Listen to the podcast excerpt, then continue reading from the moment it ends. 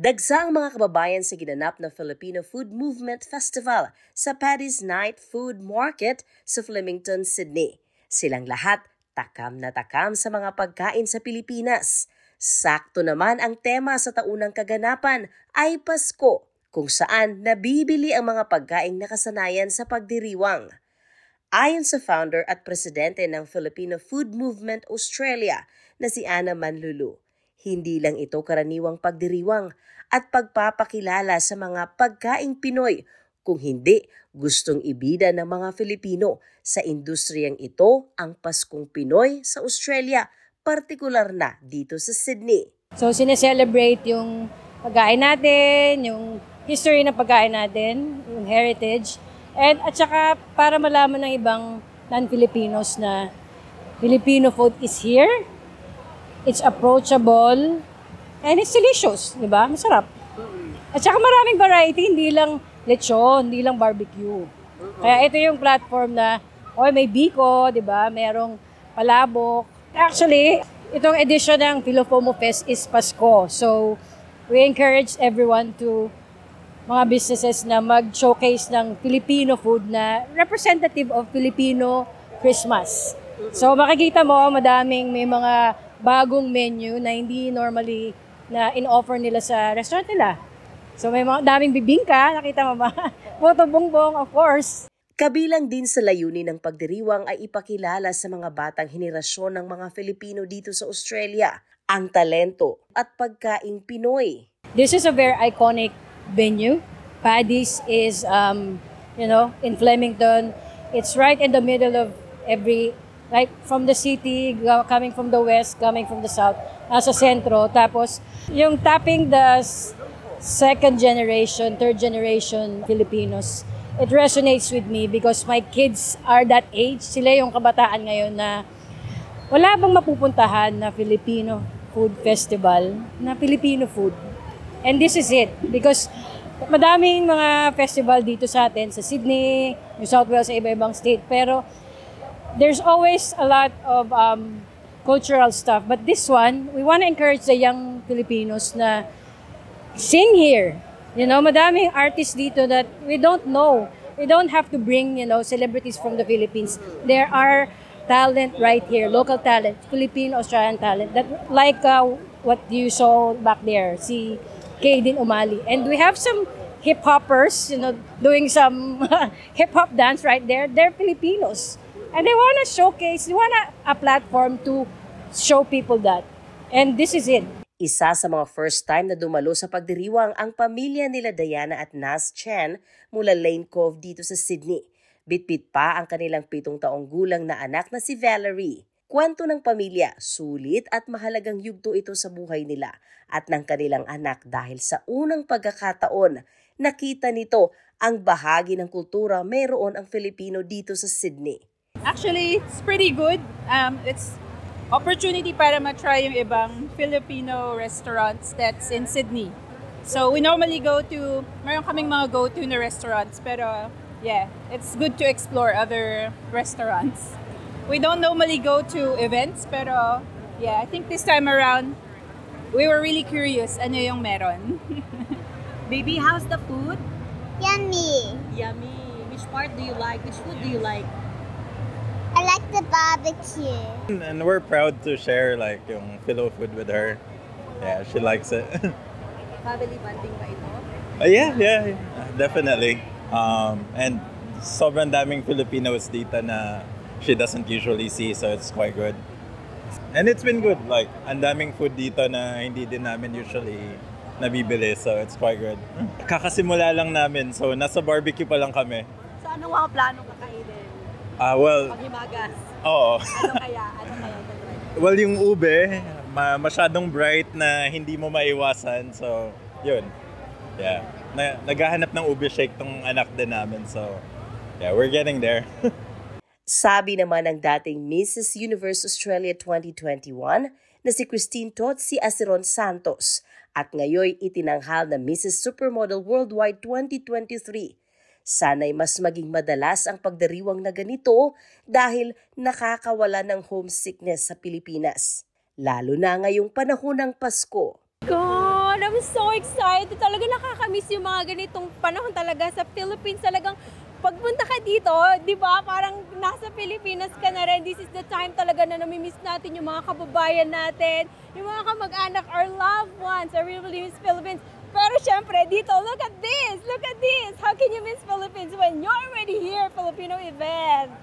I feel so at home right now. Philippine Fest? Yes! Go, go, go! Agaw eksena naman ang bagong stall na pinipilahan ng marami ni Hana Lu mula Dumaguete na tinawag na Lu Confections dahil sa bentang ice candy at mga Pinoy desserts. Kwento ni Hana, noong una ay hobby lang nito ang pagbibake, lalo't nahinto ito sa pagtatrabaho dahil walang maiiwan sa anak hanggang sa naisipang inegosyo. I I became a stay-home mom, so I started like feeling lonely at home, looking after the baby. So that's when I started trying to bake, and then it became my hobby, and then it became a business. I make customized cakes, and then I'm just doing um with the Filipino market, so that's why I tried doing the Filipino sweets, and then it worked. It worked worked for us. Um, New York cookies is our bestseller, the ube one and the ube brownie. Actually, my mom came and just told me how to do the ice candy, so I'm doing the ice candy since the summer. so yeah, we're trying to sell ice candy now. Isa sa mga bumili ng Filipino desserts ni Hana, ang Australian na si Lauren. Oh, absolutely. I had a lot of Filipino friends growing up, so I really love Filipino food, especially uh, sweet spaghetti. I haven't had that in years since I went over to my friend's house, and it's been so nice to have it here, and I just think it's amazing. And we're currently getting some sweets now, and it's really, really exciting. Swak naman sa panlasang Pinoy ang stall ng biko ni Lolo ng pamilya ni Donna Barun, kaya pinipilahan ng mga kababayan. Sabi ni Donna, ang kanilang biko ay hango sa pagluluto ng biko mula sa Pangasinan kung saan nagmula ang pamilya ng kanyang ama. Dati nung pagdating namin, namimiss namin ng Biko. So, nung parents ko pumunta rito to to visit, so we try to experiment and yung mga yung mga recipes nila. And yan, medyo na-bore kasi yung mga oldies dito. So ito po, ginawa naming business, which is okay naman kasi nagustuhan ng mga kababayan. Ano naman yung espesyal dito sa Biko na to? Ito po ay merong latek. What do you call? Yung coconut caramel on top. Usually kasi 'di ba nakamix yung yung caramel or yung sweet. Ito po is special kasi meron siyang baked on top uh, coconut caramel. Ang pinag-aagawan po dyan ay yung gilid. Mga gilid-gilid kasi yung medyo crispy. Totong, ayun. Limang taon na silang nagbibenta dito sa Sydney. So we also deliver to some of the Pinoy shops to promote um, mga delicacies ng Pinas. Tsaka nakakatuwa kasi kahit Aussies, they also like it, or ibang lahi, nagugustuhan din nila. Ang anak nilang si Seth proud sa pinapakitang talento ng kanyang mga magulang. Tumutulong na din ito sa pagpapalago ng negosyo. Always. This is not even our like only store. We we have the candles there as well at the side right beside us. But um yeah, mom's always been business minded. And so yeah, it's always exciting to be a part of this kind of stuff. Opo, minsan lang po. Uh, He has the, he the muscles. Uh, pag uh, we we prepare like maybe like two nights before sometimes. Like for festivals like this, we do two nights. Actually, yung kuya ko po yung nagluto nito. But um, yeah, usually we, we change. So that's sometimes like kind of our part-time job now as well. Samantala, ang apat na dekada na dito sa Australia na si Sue Kalugay, nagpapasalamat sa ganitong mga festival dahil nabibili niya ang kanyang mga namimiss na pagkaing Pinoy. Masarap, masarap. Always, pag Philippine Fiesta, nag pupunta kami. Hindi lang mga kababayan ang nasiyahang tikman ang pagkaing kinasanayan pati na ang ibang lahi. Tulad ni Mustafa mula Lithuania at Andrews na isang Lebanese-Australian. The, the barbecue skewers, it's so good. They're very nice, yeah. They, they, they're so cracker, they're so nice.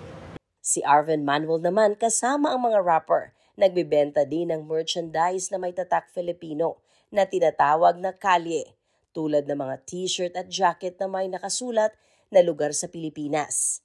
Kwento niya, bilang isang artist at nagra-rap din, Ibinabahagi lang nila ang kanilang kakayahan. Sinishowcase namin yung ano, Filipino talent, Filipino street vibe. Yeah, kung anong ginagawa namin sa kalye, ginagawa lang din namin dito.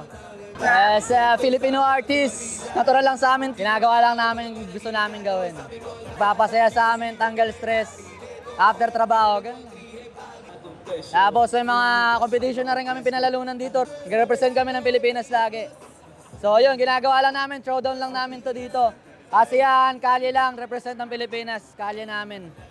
Umaasa ang mga bumubuo ng Filipino Food Movement Australia na mas maging madalas ang ganitong pagdiriwang. They're all, I think, regular, yes, it will be good para may consistency. And people will know na if they miss, if they miss one month, they're gonna be, there's gonna be another one next month.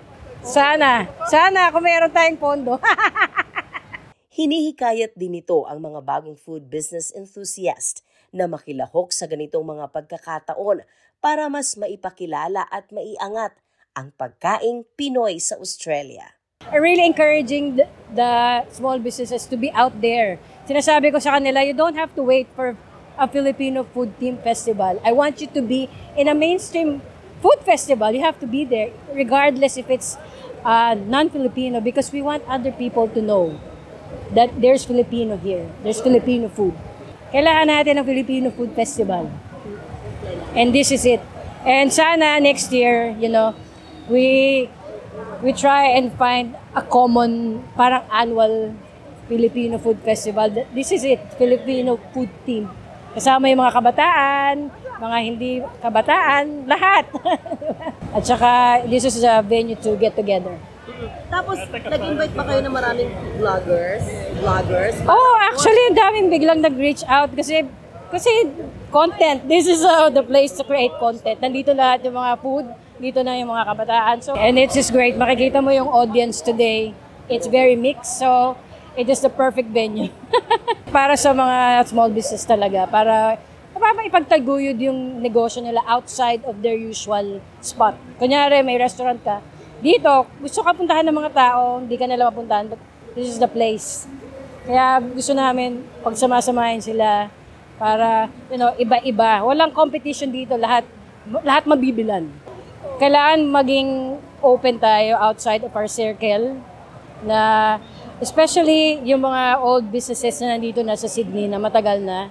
I think we have to get out of that circle na Filipino lang kakain sa'yo, kakainan ka ng ibang tao. Kung ipopromote mo sa social media, especially makukuha mo yung mga kabataan. Diba? Kasi yung social media, yan yung pag nasa TikTok ka, puntahan ka ng mga bata.